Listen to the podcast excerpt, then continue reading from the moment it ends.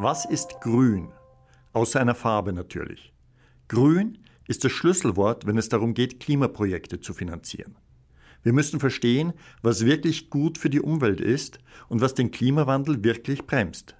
Dann können wir sehen, wie wir das bezahlen. Nur was wirklich grün ist, wird helfen, die Menschheit zu retten.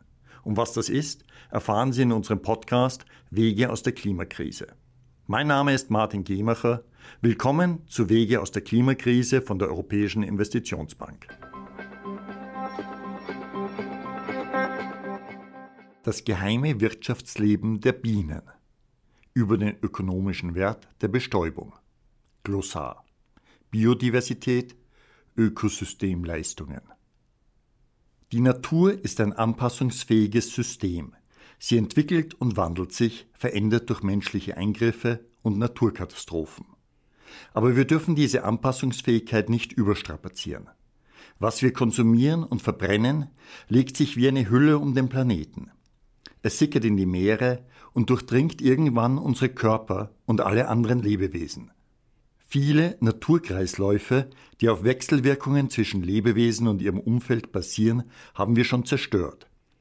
Unser wirtschaftlicher Fortschritt ging und geht auf Kosten der Umwelt und wir haben das jahrzehntelang rücksichtslos missachtet. Aber es ist möglich, biologische Vielfalt und unser Wohlergehen erneut miteinander zu verbinden. Es gibt Leute, die glauben, wir müssen uns entscheiden. Wollen wir eine innovative, erfolgreiche Gesellschaft oder wollen wir die Natur bewahren? Tatsache ist aber, beides ist möglich. Wenn wir in die biologische Vielfalt investieren und sie erhalten, dann ist das letztendlich auch gut für die Wirtschaft. Biodiversität ist unsere natürliche Infrastruktur. Sie ist für die Wirtschaft in den nächsten Jahrzehnten genauso wichtig wie unsere Infrastruktur aus Beton, Stahl und Glasfaserkabeln.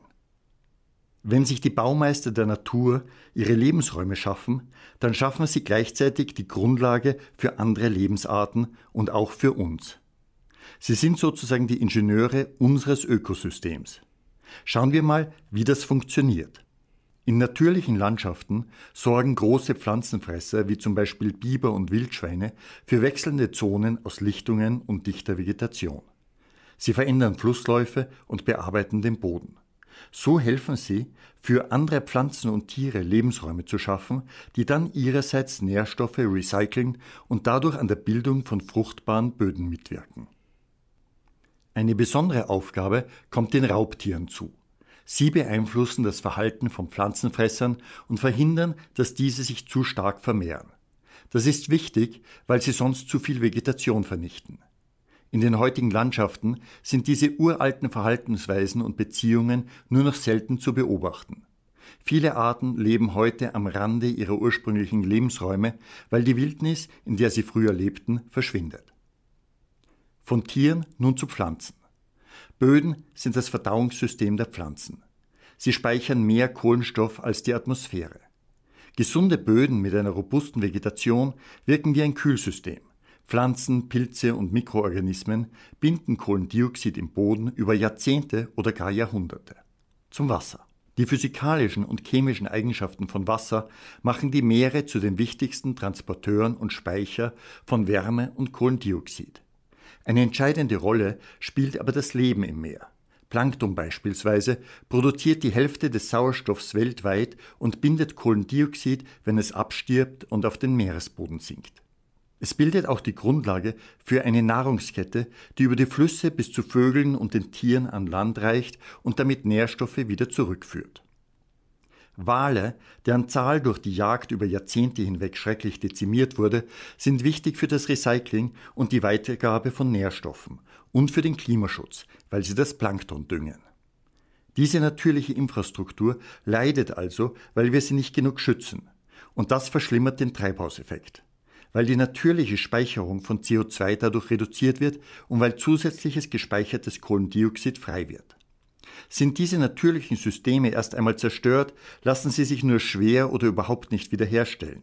Wir sollten uns also bewusst machen, was auf dem Spiel steht, wenn wir jetzt nicht handeln.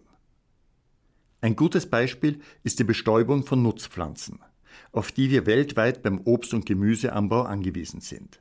Wir brauchen gesunde, stabile Populationen von Bienen und anderen Bestäubern, um eine wachsende Bevölkerung angemessen zu ernähren. Sonst könnte es tatsächlich passieren, dass das System unserer Nahrungsmittelproduktion zusammenbricht. Mit ihrer Bestäubung leisten die Insekten einen ganz konkreten Beitrag zur Weltwirtschaft. Er wird mit jährlich 150 Milliarden Euro beziffert. Dieser Teil einer funktionierenden Biodiversität ist also ein wichtiger Beitrag zur Weltwirtschaft und das zu äußerst geringen Kosten. Wenn also das nächste Mal jemand sagt, es sei wichtiger, Arbeitsplätze zu sichern und die Wirtschaft zu fördern, als die Natur zu schützen, dann können Sie sagen, dass Bienen und andere Bestäuber mehr zur Weltwirtschaft beitragen als die meisten Länder. Nur 50 Länder weltweit haben eine höhere Wirtschaftsleistung als diese kleinen Helfer. Aber die Populationen von Bienen und anderen Bestäubern schrumpfen immer mehr, und das ist äußerst besorgniserregend. Wir haben also gelernt, dass die Natur einen Beitrag für unsere Wirtschaft leistet. Aber sehen wir uns das nochmal genauer an. Wir können den Gesamtbeitrag der weltweiten Ökosysteme zur Wirtschaft messen, die sogenannten Ökosystemleistungen. Ihr Wert wird auf 125 bis 140 Billionen US-Dollar pro Jahr geschätzt. Das ist siebenmal so viel wie das Bruttoinlandsprodukt der Vereinigten Staaten. Ökosysteme sind so komplex, dass wir nicht immer verstehen, welche Fäden im Gewebe der Natur für das Gesamtbild am wichtigsten sind. Und wir wissen auch nicht genau, welche Folgen ihr Verlust hat. Der Weltbiodiversitätsrat wies 2019 darauf hin, dass eine Million Arten unmittelbar vom Aussterben bedroht sind. Das sollte uns aufrütteln, weil es gravierende Folgen für die Menschheit hat. Der Verlust zeigt sich bereits durch eine geringere genetische Vielfalt innerhalb von Arten. Zum Beispiel auch bei Grundnahrungsmitteln, was dazu führt, dass unsere Nahrungsproduktion anfälliger für Krankheiten und die Auswirkungen des Klimawandels wird. Was belastet die Natur und ihre biologische Vielfalt am meisten? Heute ist es vor allem die veränderte Bodennutzung und das Bevölkerungswachstum und die ineffiziente Nutzung und Verteilung von Ressourcen. In den kommenden Jahrzehnten wird jedoch der Klimawandel eine größere Rolle spielen. Er beschleunigt das Artensterben, weil der Temperaturanstieg Ökosysteme auf der ganzen Welt gefährdet. Hinzu kommt noch das Problem der Landverödung. Rund ein Viertel der Böden sind heute weniger produktiv als früher und dieser Anteil wächst. Aber warum? Die intensive Landwirtschaft bringt hohe Erträge, aber sie verändert die Struktur der Böden und das Leben in der Erde. Außerdem setzt sie Kohlendioxid frei. Heute können Böden oft weniger Wasser aufnehmen und speichern, sodass sie nicht mehr ihre Funktion als Puffer gegen Dürren und Überschwemmungen erfüllen können. Auch die Rodung von Wäldern und eine verfehlte Viehwirtschaft hat zur Folge, dass Land verödet und Böden erodieren. Und damit nicht genug. Durch das Abholzen von natürlichen Wäldern und häufigere Waldbrände gelangen Unmengen von Kohlendioxid in die Atmosphäre. Der Schutz unserer Wälder und neue Aufforstung sind also sehr wichtig für den Klimaschutz. Kehren wir noch einmal zurück zu dem Gedanken, dass Naturschutz den Interessen der Wirtschaft entgegensteht. Forstwirtschaft kann gleichzeitig nachhaltige Landschaften erhalten und das Wachstum und die Beschäftigung im ländlichen Raum fördern. Biomasse aus Wäldern ist zum Beispiel eine wichtige erneuerbare Energiequelle. Weltweit steigt die Nachfrage nach Holz, nachwachsenden Fasern und anderen Holzprodukten. Vor allem, weil sich biologisch abbaubare Verpackungen, Zellstoffprodukte und erneuerbare Energien immer stärker durchsetzen. Holz ist aber auch ein wichtiger Faktor bei der Entwicklung von innovativen CO2-speichernden Baustoffen, die jene Baustoffe ersetzen sollen, die mit hohem Energieaufwand hergestellt werden müssen. Wälder und sonstiger Baumbestand bedecken über 40 Prozent der Europäischen Union.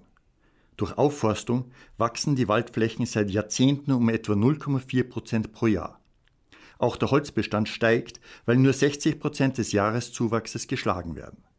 Öffentliche Programme machen es möglich, Wälder rasch und in großem Stil aufzuforsten, aber wir müssen rasch handeln.